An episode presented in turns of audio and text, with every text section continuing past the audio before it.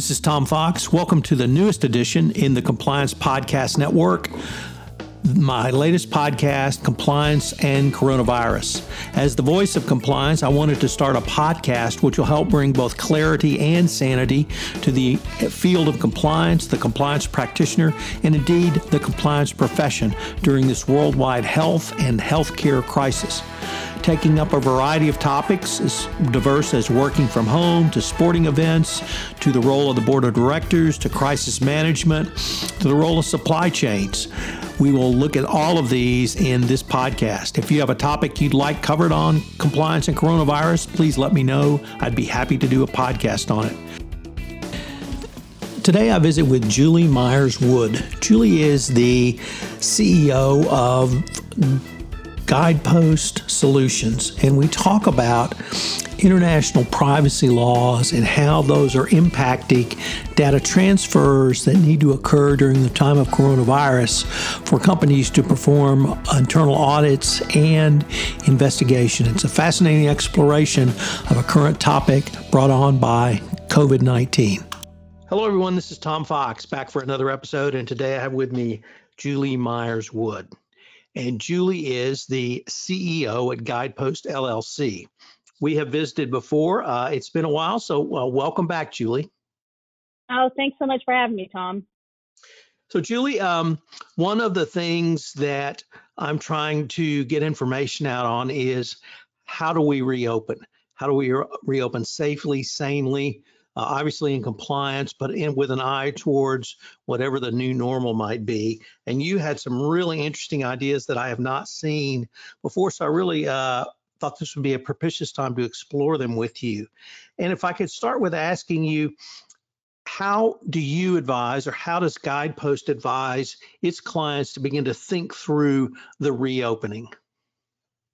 Well, first, that we advise clients to think through what, what they need. So in this new normal, there are some businesses which might continue on remotely and be just as profitable or close to just as profitable. And there are other businesses that depend very much on having customer uh, contact and need to focus on the customer experience. So it's going to be different if you're dealing with a meat packing plant versus a restaurant versus an office building in terms of what sort of considerations you have. But first and foremost, you have to think about employee safety and how can you make sure that those who are working for your company continue to be safe. And so you may have already made some changes um, if you have modified working conditions, perhaps at a, a meat packing plant or some other sort of manufacturing facility. But if you are in an office environment and your whole office is now in a shelter from home, as um, governors and mayors start to open back up the communities, you have to think about what would it take to keep your employees safe if they come back into work, and how can we do that in a way that gives them trust and confidence. So I think that's the first thing you need to think about. Julie, uh, I think many companies have put together a coronavirus response team, but you were the first person I saw talking about a coronavirus or COVID 19 reopening team. So I was wondering uh, how a company might think about that, whether they want to have an internal czar, whether you should have an executive leadership team. How should they think about that, structure and move forward with that concept? Absolutely. I think it's critical to have a team or a czar that's focused on reopening and looks across your business to see what are the certain things that you might need to modify for physical security, for cybersecurity, and also in terms of business operations.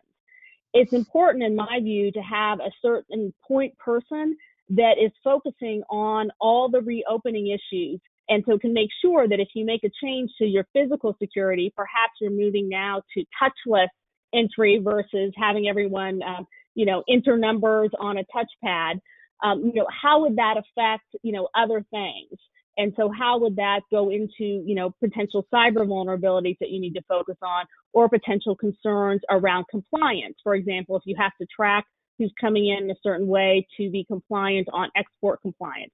And so having really one person that's getting input from all the leads and all the teams can make sure that you're doing things consistently and also make sure that you're not doing certain things regionally different on accident it may make sense to have different protocols regionally or geographically, um, just based on safety concerns and you know how the virus is manifesting itself in those regions. But you want to make sure that the different protocols are not accidental, but they're intentional. And so having someone that tracks this information, I think, is really key.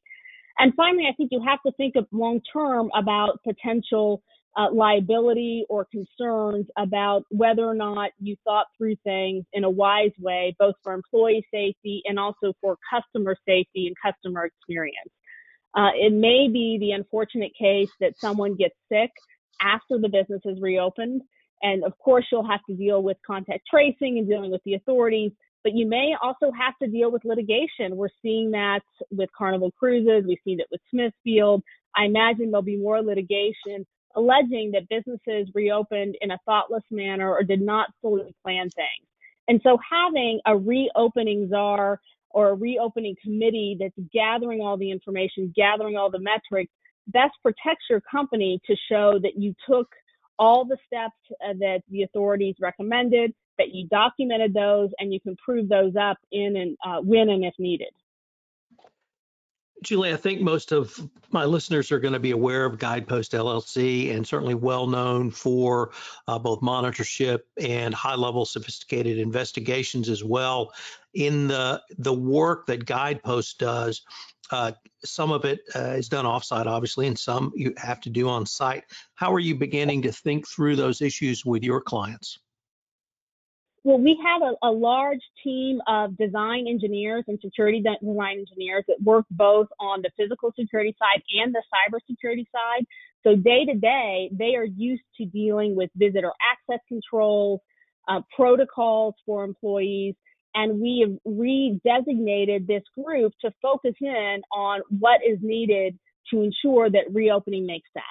So, for example, we're working with a major city and all of its courthouses and they're thinking about as they open those courthouses back up, changes do they need to make in terms of visitor access, employee access, employee protocols. Also, you know, there's some places that are looking at, um, you know, temperature screening. So we provided guidance on thermal imaging cameras and other technology that you may need to increase or decrease to avoid uh, uh, to avoid causing a problem in this area.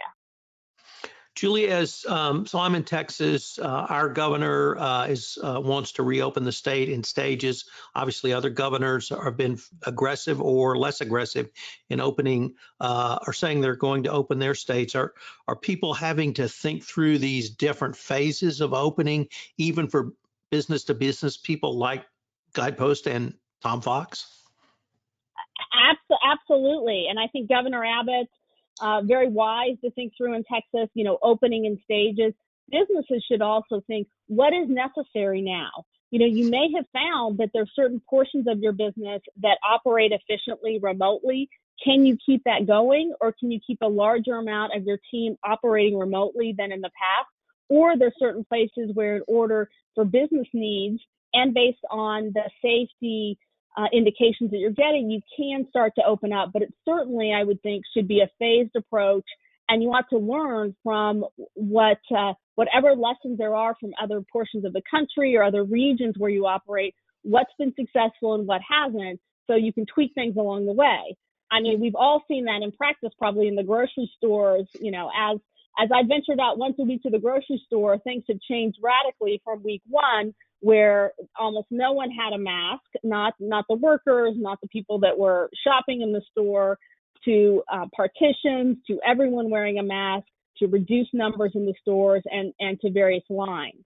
I think as compliance people, one of our jobs or someone's job in compliance should be thinking about which of those things work effectively to encourage uh, the mandated social distancing and which of those things actually just cause customer traction and make the customer experience uh, less good or you know reduce the efficiency. If social distancing continues on for a long period of time and we know that uh, our medical advisors are saying that it may we need to start not just blindly adopting every sort of practice but looking at what's actually working and you know tuning tuning that as we do in the financial crime space tuning and tweaking for what is needed in order to be safe and ensure the customer experience and ensure the business operations. Julie, you brought up an interesting point that I had not really thought of, and this may be one of the first times in my lives, my life, where I was in a situation uh, or society or a country, even the world is in a situation where uh, there's not a lot of guidance for us to to draw upon and we're actually it's not so much we're having to make it up on the fly but we're having to learn from each other and i really like the way you phrase that and that's what's struck me about the the different approaches governors have taken and said they will take is it gives us an opportunity to learn from each other as well I think that's exactly right. And this is not not something where you can set it and forget it. I mean, that's never the case in compliance, but that's particularly true here. And what's working in the beginning may not work longer term. And what's necessary at the beginning of a reopening may not be necessary longer term as we continue to understand more about how the virus really spreads, what the risks are, and what steps would take to make a difference and keep people safe. One of the questions I'm asked a fair amount, and, and probably because every it's on everyone's mind, is testing. Um, right now, uh, that seems to be one of the biggest frustrations that people can't get tested. There are not enough testing kits. The testing kits that exist may or may not have too many false positives. How can employers begin to get a handle on this? Uh, do they just simply have to follow the news, or are there more sources for information on testing uh, that they could go to? I mean, that is very uh, difficult and a hard thing for companies that, that can't really generate large number of tests on their own. You know, if you're not kind of the superpower in the corporate world, you you are often more dependent on kind of sources of information, sources of tests, sources of valid tests. I think in a few weeks, as we learn more about what will be available and how to really follow up on that, we'll be in a better place. But right now, I think it's very hard for small, medium, even larger companies to ensure that uh, that their employees can get tests kind of when needed. There are certain screening mechanisms that a number of companies have, have done and continue to do even though temperature is not always something that's associated with coronavirus, and we know that there are many asymptomatic carriers, we do know a number of companies that are doing temperature screening uh, before employees are coming back to work, as well as questionnaires. Temperature screening on every employee when you're coming in and coming out. If you're in a manufacturing facility, for example, you have to you have to count in the um, dawn in, dawn off, you know, all, all those, that time, that, that could be very costly. And so some employers are looking at mechanisms to reduce the number of individuals that can be screened through um, using thermal imaging cameras and other things.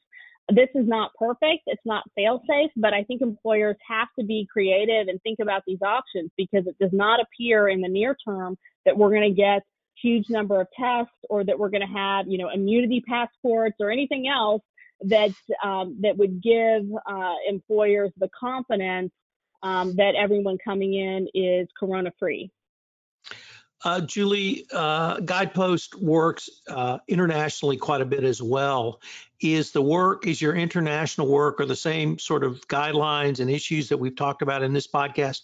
Are those the discussions you're having with your international clients or U.S. companies doing business internationally that you're assisting them with?